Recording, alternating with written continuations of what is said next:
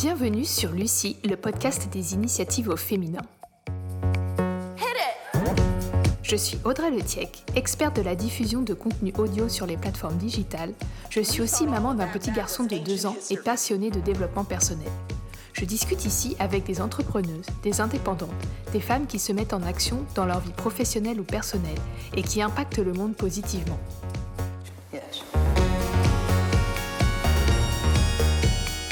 Ce podcast met la lumière sur des projets, des idées, des business ambitieux et fait tomber les préjugés et les croyances limitantes sur le monde de l'entrepreneuriat. Je tends le micro à des femmes inspirantes qui racontent leur parcours et partagent leurs expériences.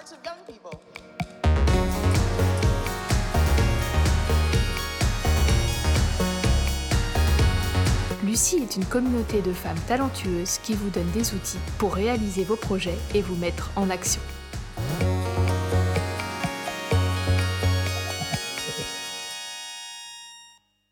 Bonjour à toutes et à tous, bienvenue sur l'épisode 9 du podcast. Aujourd'hui, je reçois Raphaël. Alors avant de vous présenter mon invité, je voudrais d'abord vous souhaiter une très très belle année 2021 avec beaucoup de retard. Il s'est passé pas mal de temps depuis le dernier épisode du podcast. J'ai d'abord pensé à m'excuser auprès de vous, mais ensuite je me suis dit qu'a priori vous n'allez pas me clouer au pilori parce que j'ai tardé à publier un épisode. Et surtout, si je me rappelle bien, je m'étais fixé comme règle du jeu dans l'épisode d'introduction du podcast que je sortirais les épisodes au fur et à mesure, sans pression. Donc voilà, il s'est passé beaucoup de choses euh, ces deux derniers mois, c'est pour ça que l'épisode a tardé à, sortir. J'ai notamment déménagé provisoirement dans les Pyrénées, près de Pau, pour tester la vie à la campagne. Et c'est rigolo parce que ces changements perso, en fait, ont été un peu, entre autres, impulsés par Raphaël, mon invité d'aujourd'hui. Parce que grâce à Raphaël, j'ai découvert il y a deux ans le podcast Change ma vie, qui a complètement transformé ma vie. Et j'ai également rencontré ma coach Agnès Janowski, avec qui j'ai cheminé pendant un an, qui m'a outillée pour prendre, euh, pour prendre des risques, m'autoriser à rêver grand et à vivre la vie de mes rêves. Vous verrez, Raphaël est une entremetteuse talentueuse qui, là où elle passe, crée des synergies, des collaborations qui pétillent, qui font grandir et qui impactent le monde positivement. Mais qui est donc Raphaël, me demanderez-vous? Et moi aussi, je veux la connaître, et vous aurez bien raison de vouloir la connaître, car Raphaël est une femme très inspirante qui a comme fil conducteur dans sa vie la traduction, mais qui s'autorise à se passionner et à s'investir dans d'autres domaines, la musique par exemple, le milieu associatif, en plus de sa vie de famille. Dans cet épisode, j'ai voulu m'intéresser à son métier de traductrice, traductrice littéraire d'abord, et mettre aussi en lumière sa vie associative. Raphaël a créé une communauté de femmes freelanceuses et entrepreneuses à Berlin. C'est une communauté très soudée qui s'aide au quotidien. Grâce à Raphaël, des femmes ont pu monter des business, des collaborations et ont pu assurer leur indépendance financière. En faisant le montage de l'épisode, ce qui m'a frappé, c'est la modestie de Raphaël, alors qu'elle fait mille trucs géniaux à la seconde et qu'elle a fait des trucs incroyables dans sa vie. Notamment, elle a assuré la traduction simultanée de PJ Harvey ou Yoko Ono, elle a traduit des romans à succès, elle a managé des groupes de rock. Bref, je vous invite à écouter ma super conversation passionnante avec Raphaël. Bonne écoute Hello Raphaël, merci beaucoup d'avoir accepté mon invitation.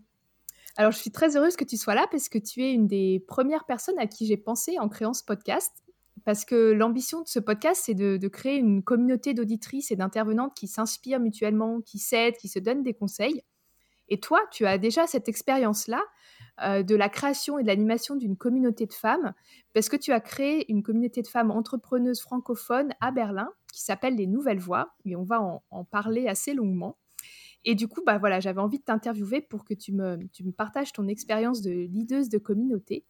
Et aussi, puisque tu as un métier qui, moi, me personnellement me fascine, j'avais plein de petites questions à ce propos.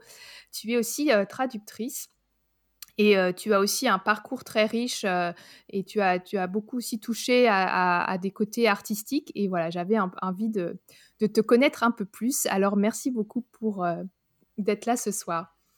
Alors, pour commencer, j'aimerais te, bah, te, proposer tout simplement de, de te présenter et de peut-être nous donner des petits indices de comment tu tu es devenue traductrice et notamment tu es devenue euh, la traductrice française de Peter James, auteur de best-seller aux 20 millions d'exemplaires vendus, et aussi une traductrice dont une des traductions a été récompensée au prix Polar International et du prix Cœur Noir.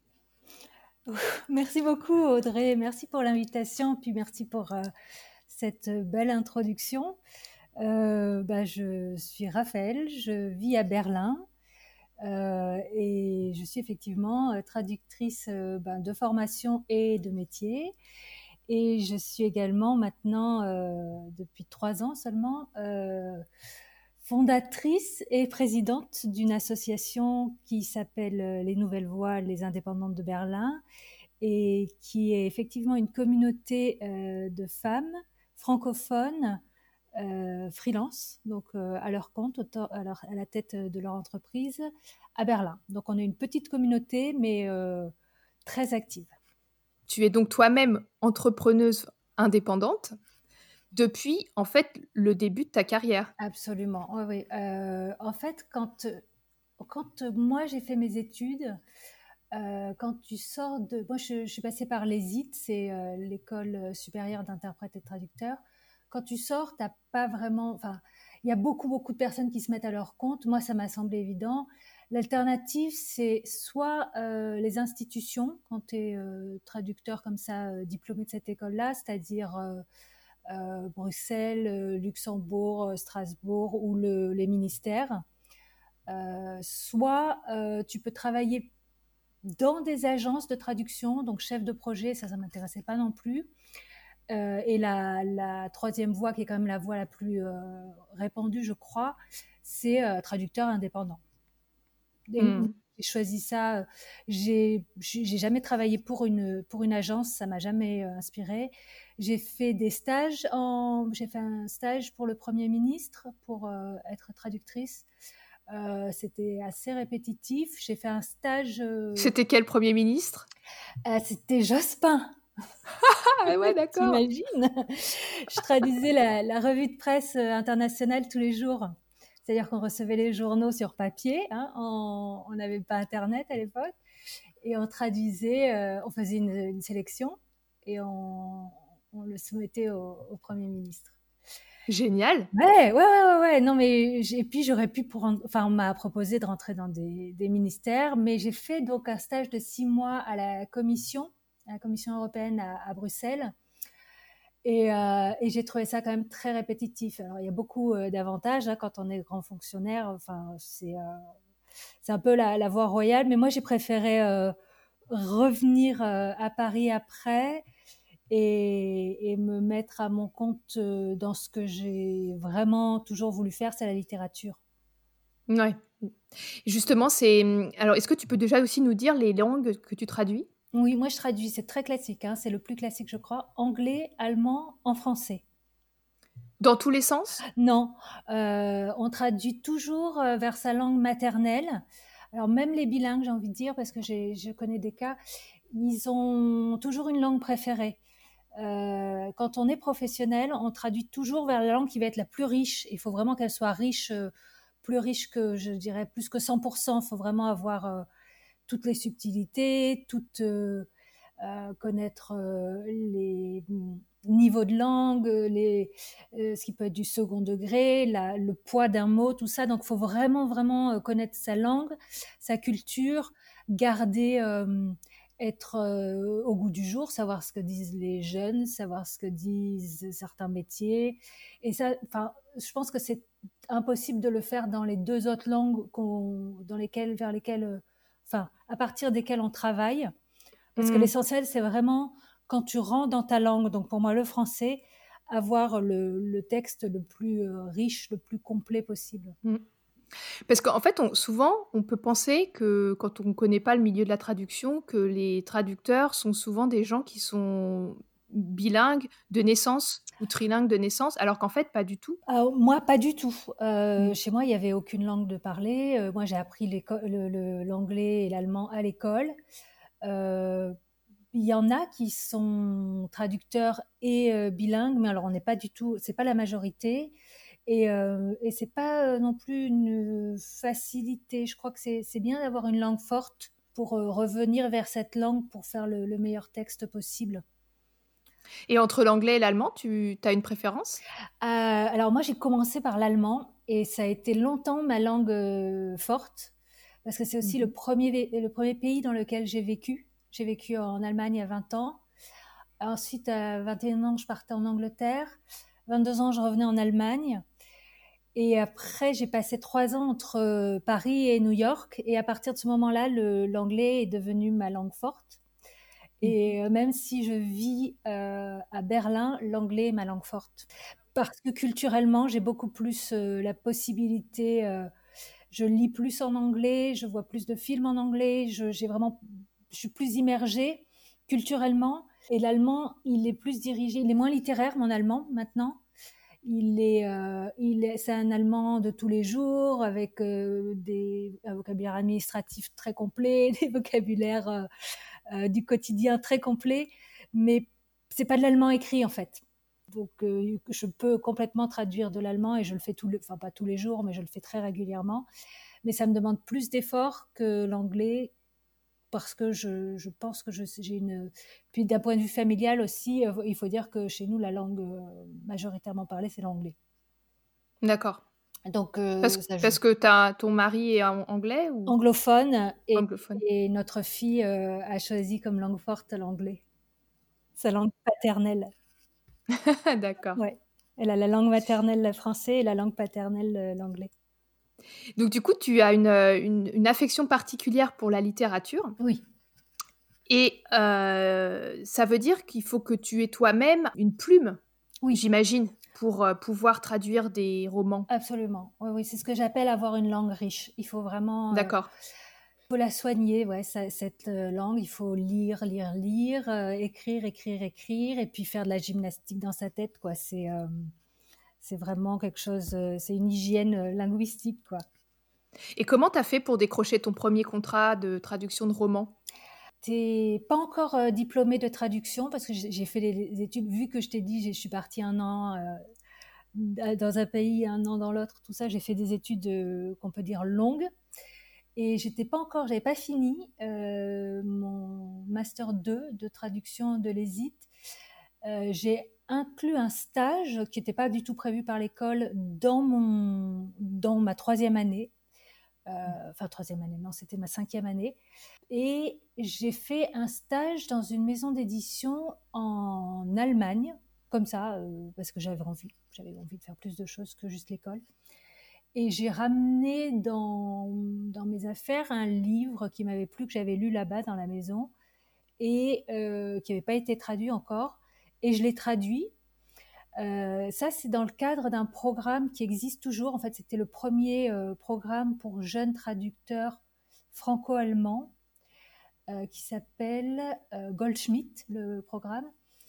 Et dans le cadre de ce programme, j'ai traduit un livre pour une petite maison d'édition allemande qui s'appelle Wunderhorn.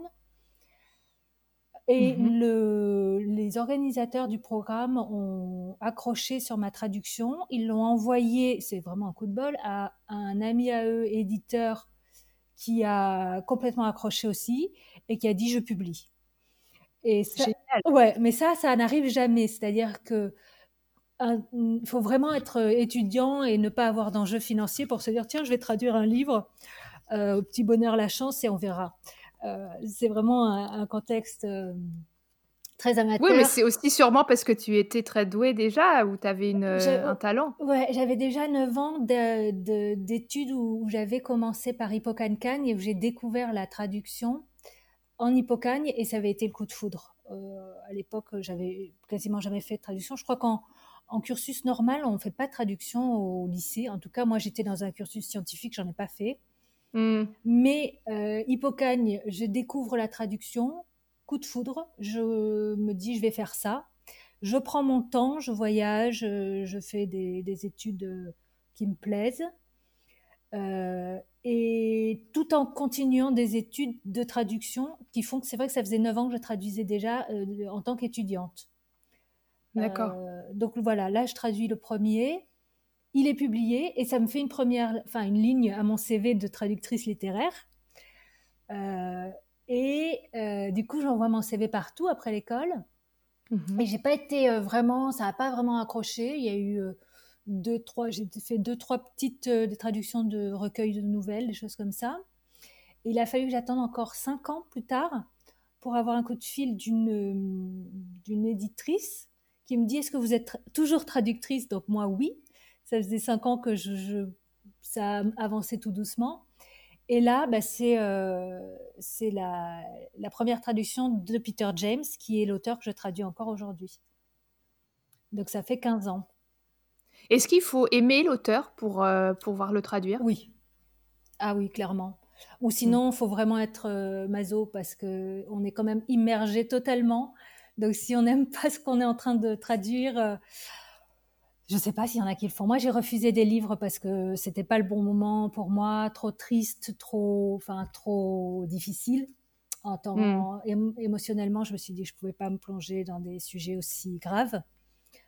Euh, moi, j'ai choisi, j'ai choisi mes livres et et actuellement, bah là, je suis vraiment sur une lancée d'une saga euh, d'un commissaire qui, qui, oui, qui rafle beaucoup, beaucoup de, de prix en Angleterre et puis euh, en France aussi sur les traductions.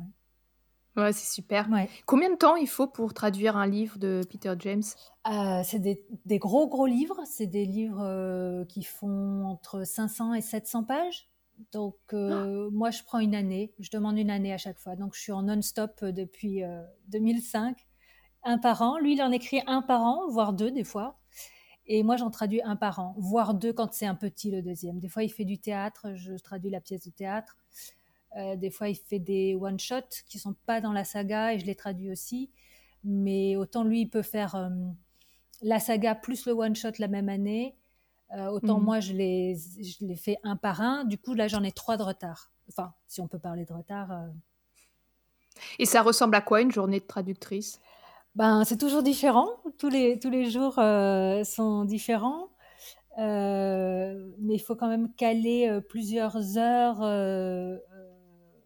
de concentration extrême où il faut que je sois dans le, ben, dans le livre, quoi, que j'ai la tête à ça. Euh, que je sois pas, pas trop fatiguée parce que ça demande beaucoup, beaucoup de concentration pour rentrer dans un. Euh, pas être interrompu pour pas être sorti du flow. C'est un peu, ouais, c'est un peu artistique comme, euh, mmh. comme travail. Et, et, concrètement, comment ça marche? Tu as deux écrans, tu as à, côté, à, gauche. Ah.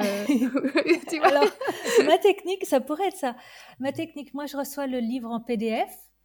D'accord. Je je le lis sur papier, hein, je, voilà. Euh, ensuite, le PDF, je prends un chapitre, je le colle sous Word. Et ensuite, euh, j'écris euh, paragraphe par paragraphe. Donc, j'ai cinq lignes d'anglais, je les traduis en français. Cinq lignes d'anglais, je les traduis en français. et du coup, comme ça, ça me permet de faire une relecture avec le texte juste au-dessus, sur un même écran, tu vois, un, écran mhm. d'ordinateur. Tu as l'anglais, le français. Et quand euh, j'ai fait euh, donc une première relecture euh, anglais-français, je, la fais à la fin, la première relecture. J'enlève l'anglais et après j'ai que le français et après je fais des relectures de que le français. Hmm. Donc j'ai d'abord hmm. que l'anglais, ensuite j'incruste du français par petits bouts pour que ce soit visuellement clair. Ensuite j'efface l'anglais et à la fin j'ai plus que le français. Est-ce que tu as déjà traduit une œuvre qui a déjà été traduite par un autre traducteur? Non. Non, non. non. Euh, alors, parce que déjà pour une question de droit, c'est-à-dire que les droits de la traduction, l'éditeur ne peut les vendre qu'à une personne. Donc, il ne peut pas y avoir deux traducteurs qui travailleraient sur le même livre. Et pour retraduire des livres, tu penses à des très grands classiques qui auraient besoin d'être modernisés? Oui, exactement. C'est très rare. Il faut, vraiment être une pointure, je pense, parce que qui dit retraduction dit remettre un budget. Euh, il faut être sûr derrière d'en vendre beaucoup, beaucoup. Il faut vraiment que ce soit quelque chose de euh, vraiment un grand classique euh, qui aurait vraiment besoin d'une réécriture. Mais là, on parle de, des Shakespeare ou on parle, je sais pas moi, je sais qu'il y en a qui traduisent la Bible régulièrement ou euh, des choses comme ça. Mais un livre, j'ai envie de dire lambda de littérature qui pas qui n'est pas rentré dans, dans l'histoire au Panthéon, il n'est pas retraduit le monde de la traduction, c'est quand même un monde très très vaste parce qu'en fait, on peut traduire des notices de médicaments, des romans, on peut aussi traduire des films, hein, mmh. faire du sous-titrage. Mmh. Je crois que tu en as fait aussi du sous-titrage. Oui. Ah oui, j'adore ça. Moi, je me suis rendu compte que bon, pendant un temps, ça allait de vivre de la traduction littéraire. Mais il faut savoir quand même que les auteurs, on est auteur quand on est traducteur littéraire, parce qu'on est auteur de la, version, ben, en l'occurrence française pour moi. Et auteur, c'est un statut qui est très mal rémunéré. C'est c'est pas du tout à la hauteur de, du travail et du talent qu'il faut. Euh, donc, euh, c'est difficile de vivre que euh, de la traduction littéraire. Du coup, à partir d'un certain moment, moi, j'ai dû rajouter pour pouvoir. Moi, dans ma vie, c'est au moment où j'ai eu un enfant. Hein. Quand on, commence à agrandir la famille, il, y a plus de bouches à nourrir. je me suis diversifiée et j'ai fait d'autres choses que de la traduction littéraire, mais j'ai fait d'autres traductions en fait. Et euh, la traduction, le sous-titrage, euh, ça m'a toujours énormément plu et je me suis formée euh, en interne dans une, agence de, sous-titrage qui était le, qui est toujours, mais qui, qui a changé de nom, qui s'appelait LVT et qui est le partenaire officiel du Festival de Cannes. Donc, quand les films sélectionnés à la sélection officielle, dans, mon cas, c'était ça, euh, arrive quelques mois, semaines avant le festival. Euh, il faut sous-titrer. Moi, j'ai été euh, recrutée pour faire ça pendant six mois pour la, période de, Cannes. Et j'ai appris avec des gens qui étaient beaucoup, beaucoup plus expérimentés que moi le sous-titrage comme ça à ce moment-là. Et depuis, euh, oui, j'en fais pas autant que je voudrais, mais c'est normal parce que je cherche pas, euh, je démarche pas, parce que j'ai pas beaucoup de temps en plus de ma traduction littéraire qui est euh, continue, comme tu as pu le comprendre depuis 15 ans. Mais quand, ça me, quand on me, vient me chercher pour me dire c'est un sous-titrage, Raphaël, je suis là, oui J'adore, j'adore ça. Et tu as aussi fait de la traduction en orale en simultané et de, d'artistes très connus, PJ mm. Harvey, mm. Marianne Faithfull, Paul McCartney. Ouais. Incroyable. oui, ça c'était Raconte. alors ça, alors c'est pas le cœur de mon métier du tout. Euh, c'est de l'interprétation simultanée, donc euh, il faut d'autres euh, d'autres qualités. En fait, il faut vraiment faire rentrer le texte par une oreille qui se traduise au milieu et qui ressorte par la bouche tout en ayant l'oreille toujours ouverte. Donc c'est encore un autre état de c'est pas le flow, c'est encore un autre état de, conscience. Et ça, on, est venu me chercher, euh, pareil, j'étais toute jeune, euh, pour faire euh, Audrey Tautou, la presse internationale, pour Amélie Poulain. Donc ça te donne une idée de, l'époque. J'ai commencé comme ça. Et, j'ai adoré. C'est-à-dire que tu traduisais Audrey Tautou qui parlait anglais? Euh, non, je traite. Alors, quand tu fais l'interprétation simultanée, là, par contre, tu, chuchotes à l'oreille de la personne euh, vers l'anglais, qui est un, anglophone, et tu traduis euh, à haute voix en français. Pour Audrey Tautou, c'était c'était pour des journalistes, donc il n'y avait pas de, de conditions de réel. Donc, c'était plus. il y avait un petit, un petit différé euh, c'était de la consécutive, ce qu'on appelle la consécutive, où je faisais les réponses d'Audrey Tautou vers l'anglais et les questions du journaliste vers le français pour elle. Hmm. Donc ça, c'est des cas où on peut faire, où on peut faire euh, les deux. Euh, mais quand c'était à la radio, donc pour les, les artistes anglophones que tu as cités, euh, PJ Harvey, Marianne Faithfull, McCartney, il y a eu Scorsese, il y a eu Yoko Ono, ça c'était ouais, c'était génial. C'était France Inter qui, euh, qui m'avait trouvé par le bouche à oreille. Et je faisais des émissions comme euh, Tam Tam, etc., Pascal Clark. Ouais. Euh, je sais plus, L'heure bleue. Euh, des émissions comme ça culturelles. Et j'étais connue oui, pour avoir le. Bah, à l'époque aussi, j'étais journaliste cinéma et musique. Donc j'avais tout le bagage qu'il fallait pour traduire cinéma, musique en français. Et je faisais l'effort de le faire en simultané, ce qui est un, un, truc, euh, un coup d'adrénaline euh, incroyable. Ah, j'imagine, mais tu te prépares comment euh, Il faut faire de la méditation avant ou? À l'époque, je ne connaissais pas la méditation. Alors, il y a, c'est, un métier hein, à part entière, donc il y a des, il y a, mm. il y a des écoles hein, où, on apprend ça. moi, j'étais enfin, j'étais pas du tout illégitime dans, ce travail-là, sinon on m'aurait jamais rappelé la deuxième fois. Mais moi, ma technique, c'était plus, ouais, il faut rester ouvert. Vraiment, faut être, faut se laisser traverser par le, le flux entrant d'informations pour pouvoir bien se concentrer sur le, ce qui sort. En tout cas, moi, c'est comme mm. ça que je l'ai vécu. Je pense qu'un interprète te, parlera plus de son de ses techniques et de son métier. Moi, je l'ai fait de façon très instinctive. C'est super. Mm. Bravo. Merci. On sent que la traduction, c'est quelque chose qui te qui vit en toi. C'est un peu ton, tu vibres de ça. Mm. Et Qu'est-ce qui, ce qui a fait que, du coup, il y a trois ans, tu, euh, tu es arrivé tout juste à Berlin, tu as euh, créé donc la communauté des Nouvelles Voix, qui est une communauté, enfin qui est maintenant une association. Mmh. Quel a été euh, pour toi le, point de départ de cette grande aventure? C'est Berlin. C'est vraiment d'avoir une, culture différente, une euh, je ne sais pas comment dire, un bain, euh, une ambiance différente. Euh, il y a trois ans, je venais de, Paris. Et Paris, enfin moi, moi, je l'ai quitté parce que ça manquait d'espace, moi, je manquais d'air. Et ici, ça m'a fait vraiment une impression de tout est possible. Euh, j'avais pas une vision ou quoi, donc c'était assez pragmatique. C'est quelqu'un qui m'a dit, tu vas voir, c'est difficile de se faire un réseau à, Berlin. je me suis dit, ah bon? Ben, j'ai qu'à le créer, le réseau à Berlin. Pourquoi? Il n'y a pas de réseau euh, Il n'y a pas de réseau de quoi? De clients? Il m'a dit non, c'est, difficile de se faire un réseau quand tu es freelance, euh, de trouver des clients. Donc, c'était des, des Françaises qui, qui, travaillaient beaucoup encore avec leurs anciens clients français. Et je leur ai dit, mais pourquoi on ne le crée pas Et elles m'ont dit, oui, vas-y, fonce, fonce, nous on, a, on est trop occupés, mais vas-y. Donc c'est, euh, venu comme ça, vraiment de la curiosité. Je me suis dit, bon, ben, on va voir.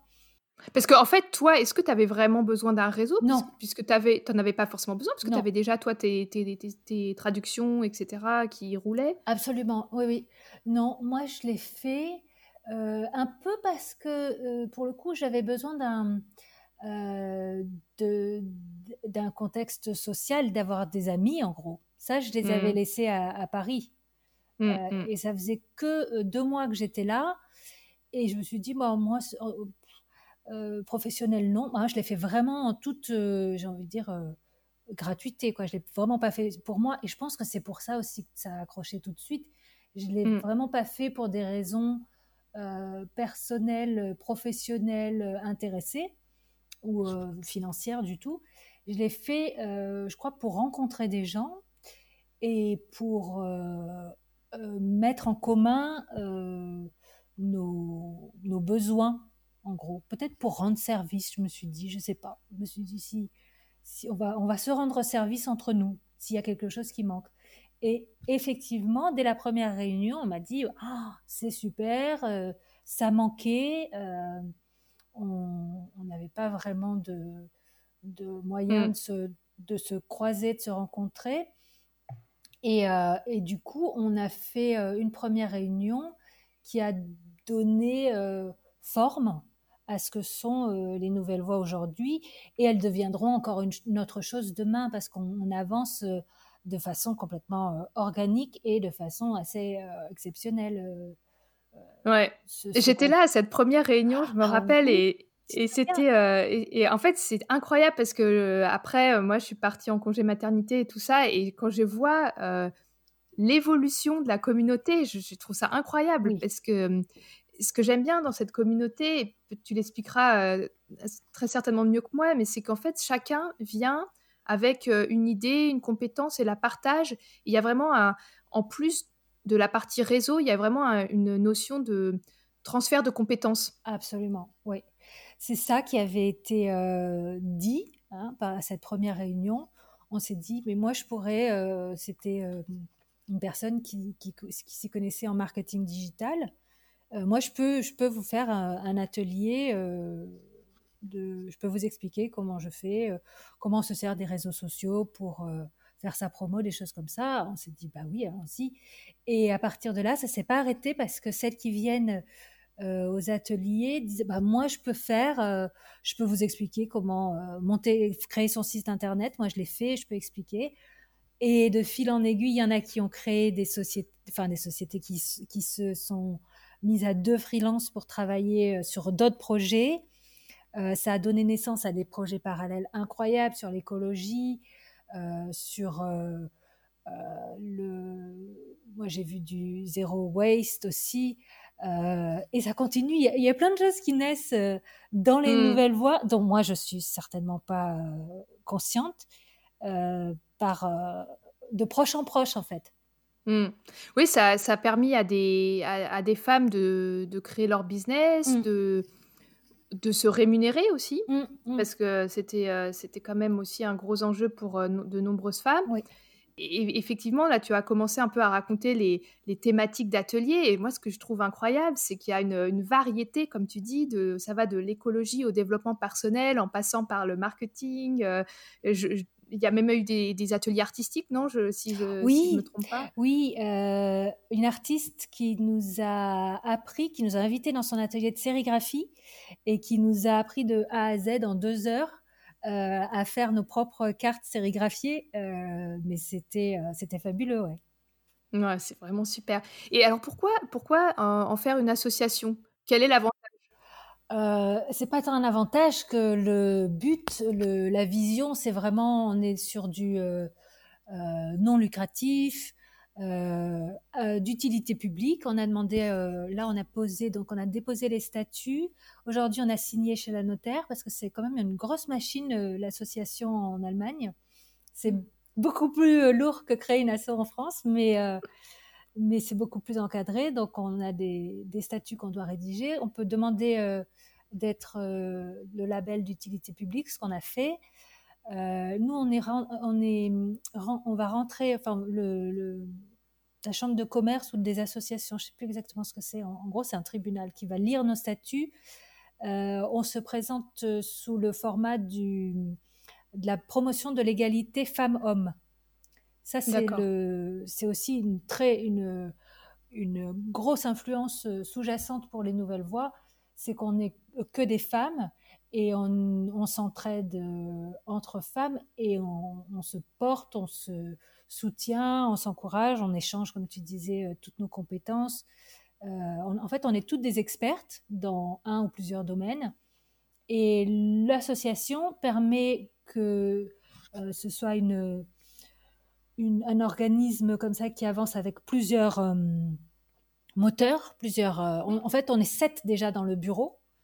D'accord. Euh, donc on, on est, on, on, avance comme ça à plusieurs et tout avec des, des, en dehors de notre activité professionnelle, en fait. Mmh.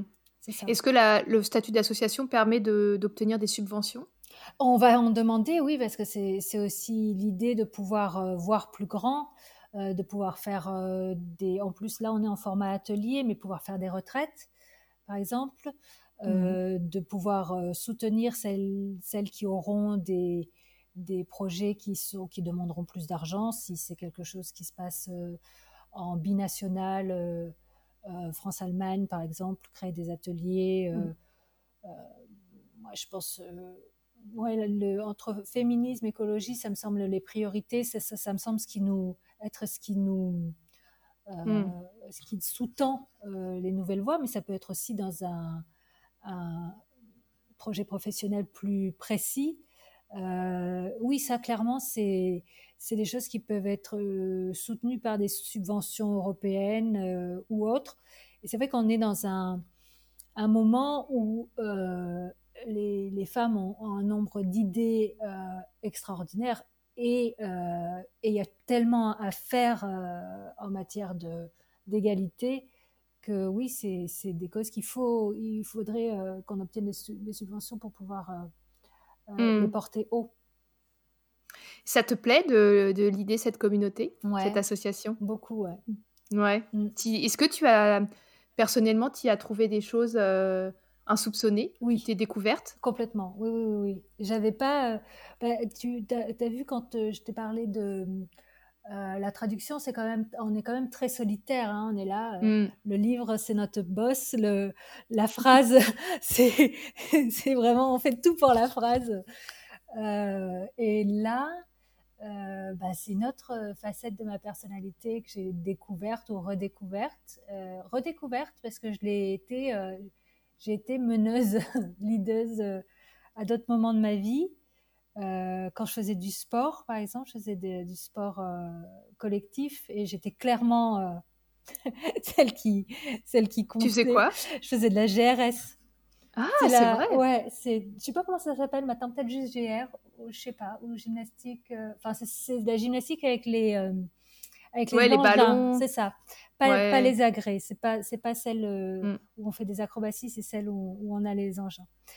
Et, et je faisais, j'étais en, groupe et j'étais clairement leaduse. Donc ça, ça m'est revenu quand quand euh, les nouvelles voix, il fallait faire des réunions, j'ai revécu ces, moments où, je prends la parole. Et, euh, et, à un autre moment de ma vie, j'ai été manageuse de groupe de rock. Et là, oui, là aussi, il faut, il faut clairement que quelqu'un euh, que quelqu'un mène la barque. Ah ouais, ouais, ouais. C'était moi, c'était moi à ce moment-là. Et puis après, ben, retraduction, donc resolitude. Euh, et puis, hop, le, hmm.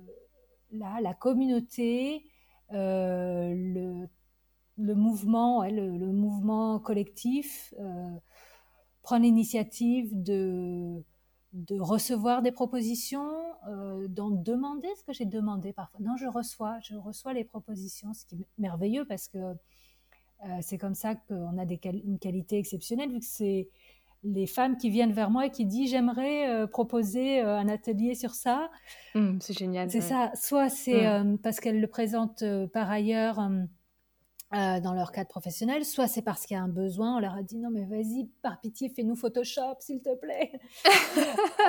Il y a eu ça. Il y a eu et puis alors, ça peut être aussi, je, je, je veux tester un nouveau format. on a eu une danseuse qui, qui a dit oui, j'aimerais bien faire quelque chose pour euh, le corps, l'expression corporelle euh, des femmes, mais, moi j'ai des, groupes mixtes, est-ce que euh, je peux le faire pour les nouvelles voix? Alors moi je dis oui, hmm. bien sûr. Comme des bêta-testeuses. C'est ça, c'est ça. Hmm. Et puis après, elle le lance dans son activité pro.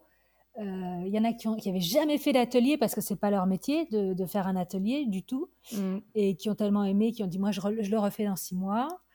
Euh, voilà. Donc moi, je reçois les propositions, c'est ça.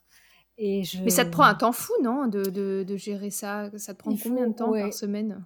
Et, j'avoue, je, enfin, je fais attention à compartimenter, sinon euh, je, risque la surchauffe. Euh, ça me mmh. prend, je dirais peut-être 5 heures, mais je fais attention, je mets... Je ne le mets pas en début de semaine parce que en début de semaine, je suis bien concentrée sur ma traduction. Je le mets plus le jeudi, le vendredi quand j'ai un, petit peu moins, tu vois, de, de peps pour euh, faire du bah, quelque chose qui doit être euh, le, plus parfait possible, qui est, qui est mon, le livre, et, et, où je le mets en fin de journée. Euh, je bloque comme ça une heure pour faire la promo, pour rencontrer la personne. Là, on va avoir un, nouvel atelier. J'ai pas, j'ai jamais, rencontré la personne parce que Covid, là, ça fait ça fait neuf mois qu'on fait tout sur plateforme. Euh, du coup, euh, coup de fil, et puis on se parle. Euh, hmm. Elle m'explique ce qu'elle propose, ce qu'elle voudrait proposer pour les nouvelles voix. ça me prend une petite demi-heure, enfin une grosse demi-heure de, faire connaissance. Et, et, puis après, ben, je valide l'heure. effectivement, vous avez beaucoup d'organisations de, de, de, promos, mais c'est quelque chose que je fais très très volontiers. Et alors, qu'est-ce que c'est gratifiant les, les, retours et les moments où on est ensemble, c'est dingue.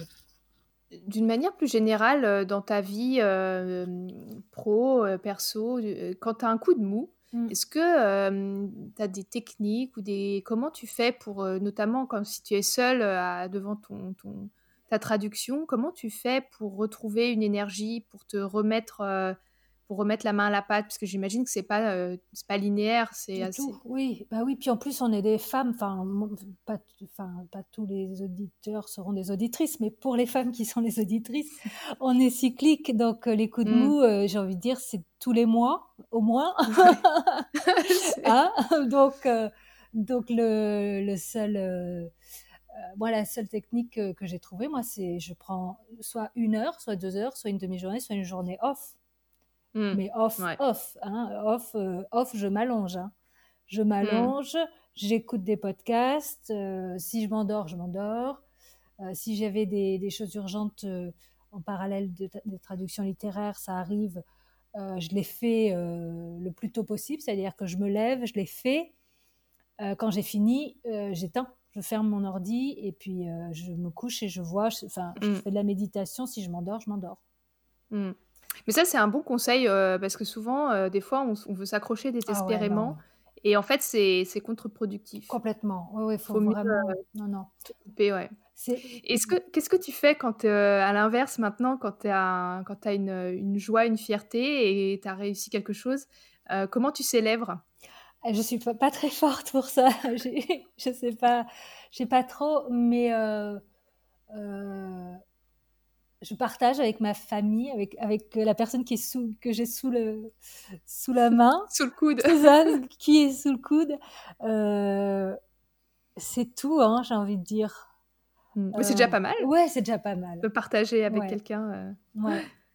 Ouais, c'est quelque chose qu'on fait pas assez, euh, je trouve, Oui. euh, notamment les femmes. Et, euh, et moi, par exemple, je fais des, euh, j'essaye d'instaurer ça, de me faire une petite routine euh, où je me fais des high five ou une petite danse de la joie ou euh, où je me prévois un petit apéro sympa. euh. Mais t'as raison. Ouais, ouais. Et pour, pour aller doucement vers la fin de, de- de l'interview, j'aimerais aussi un peu connaître tes, tes inspirations, comment tu te nourris euh, spirituellement, euh, euh, vo- voilà, qu'est-ce, que, qu'est-ce qui te parle, qu'est-ce qui te, t'interpelle? Euh, moi, j'ai découvert la, méd- enfin, j'ai découvert la méditation il y a longtemps, mais j'ai accroché il n'y a pas si longtemps que ça, euh, au point d'en faire maintenant tous les jours.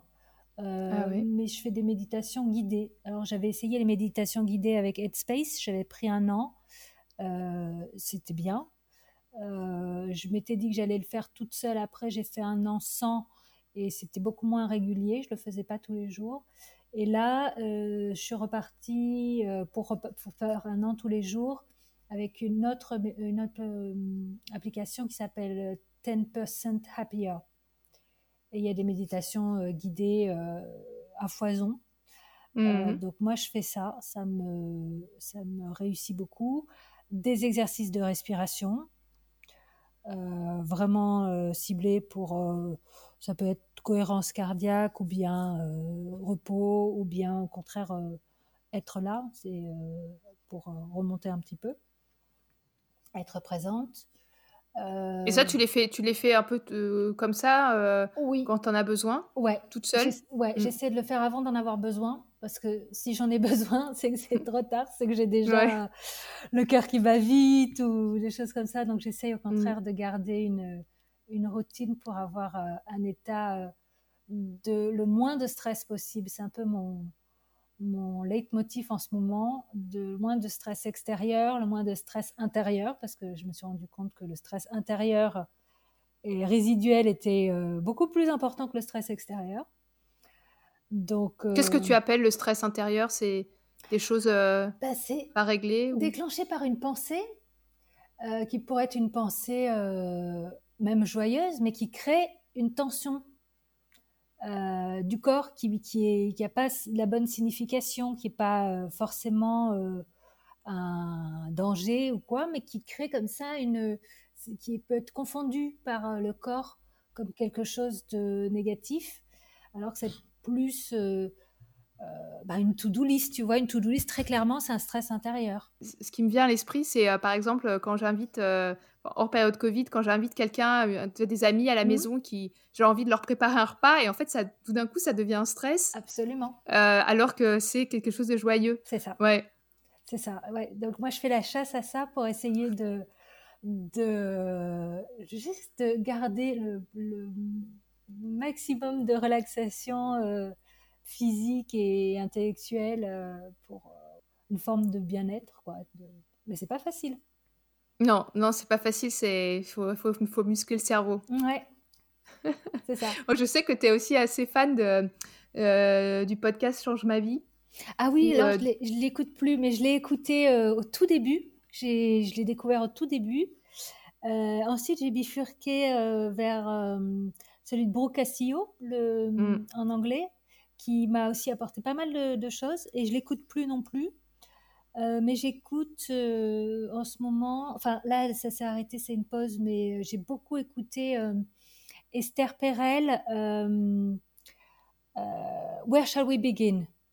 Le concept est très simple, c'est une thérapie de couple avec une euh, psychanalyste. Donc elle, elle est mondialement connue et elle va recevoir un couple euh, avec une problématique et mhm. elle va les écouter tous les deux et, et, elle et pendant le, la problématique change et nous on est là en train d'écouter, on se dit mais bien sûr.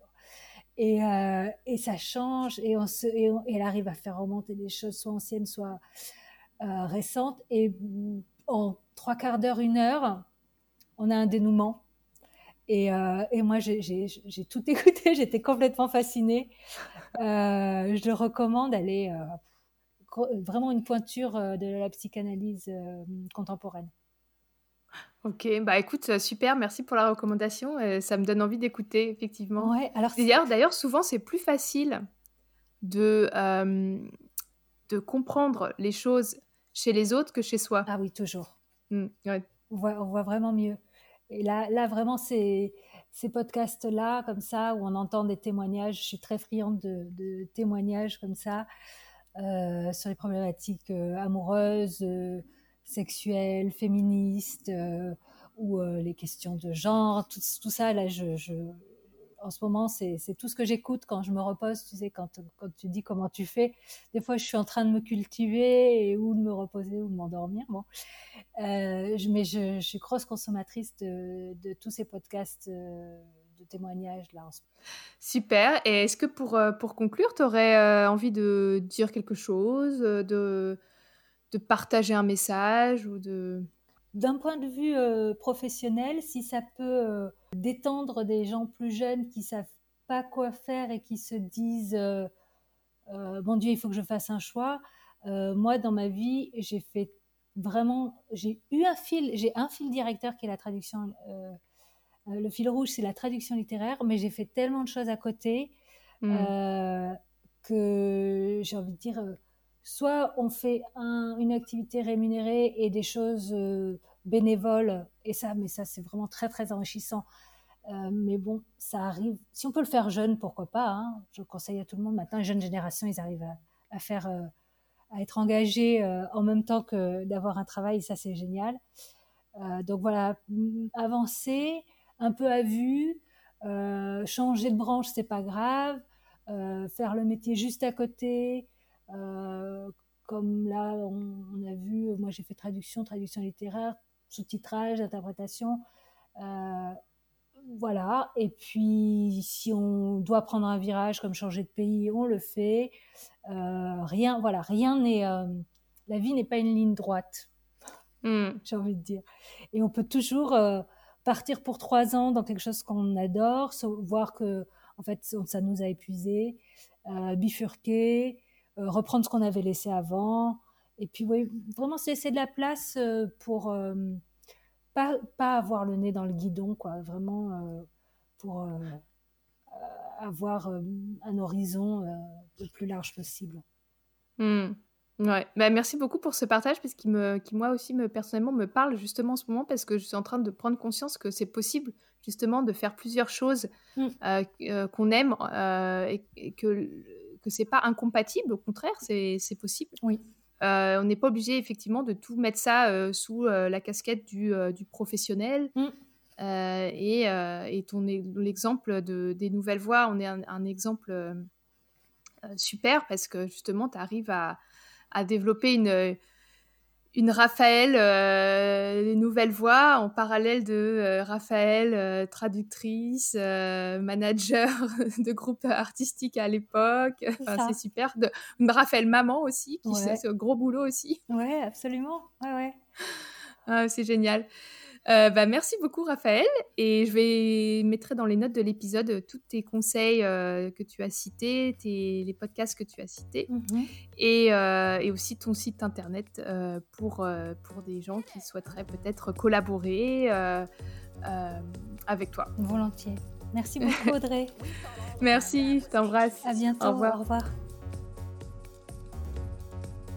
Merci à toutes et à tous d'être restés jusqu'au bout. Si cet épisode vous a plu, surtout partagez-le avec vos amis. Le bouche à oreille, c'est ce qui marche le mieux dans le monde du podcast. Ou bien abonnez-vous sur Apple Podcast si vous avez un iPhone et mettez-moi 5 étoiles pour que le podcast ait une meilleure visibilité.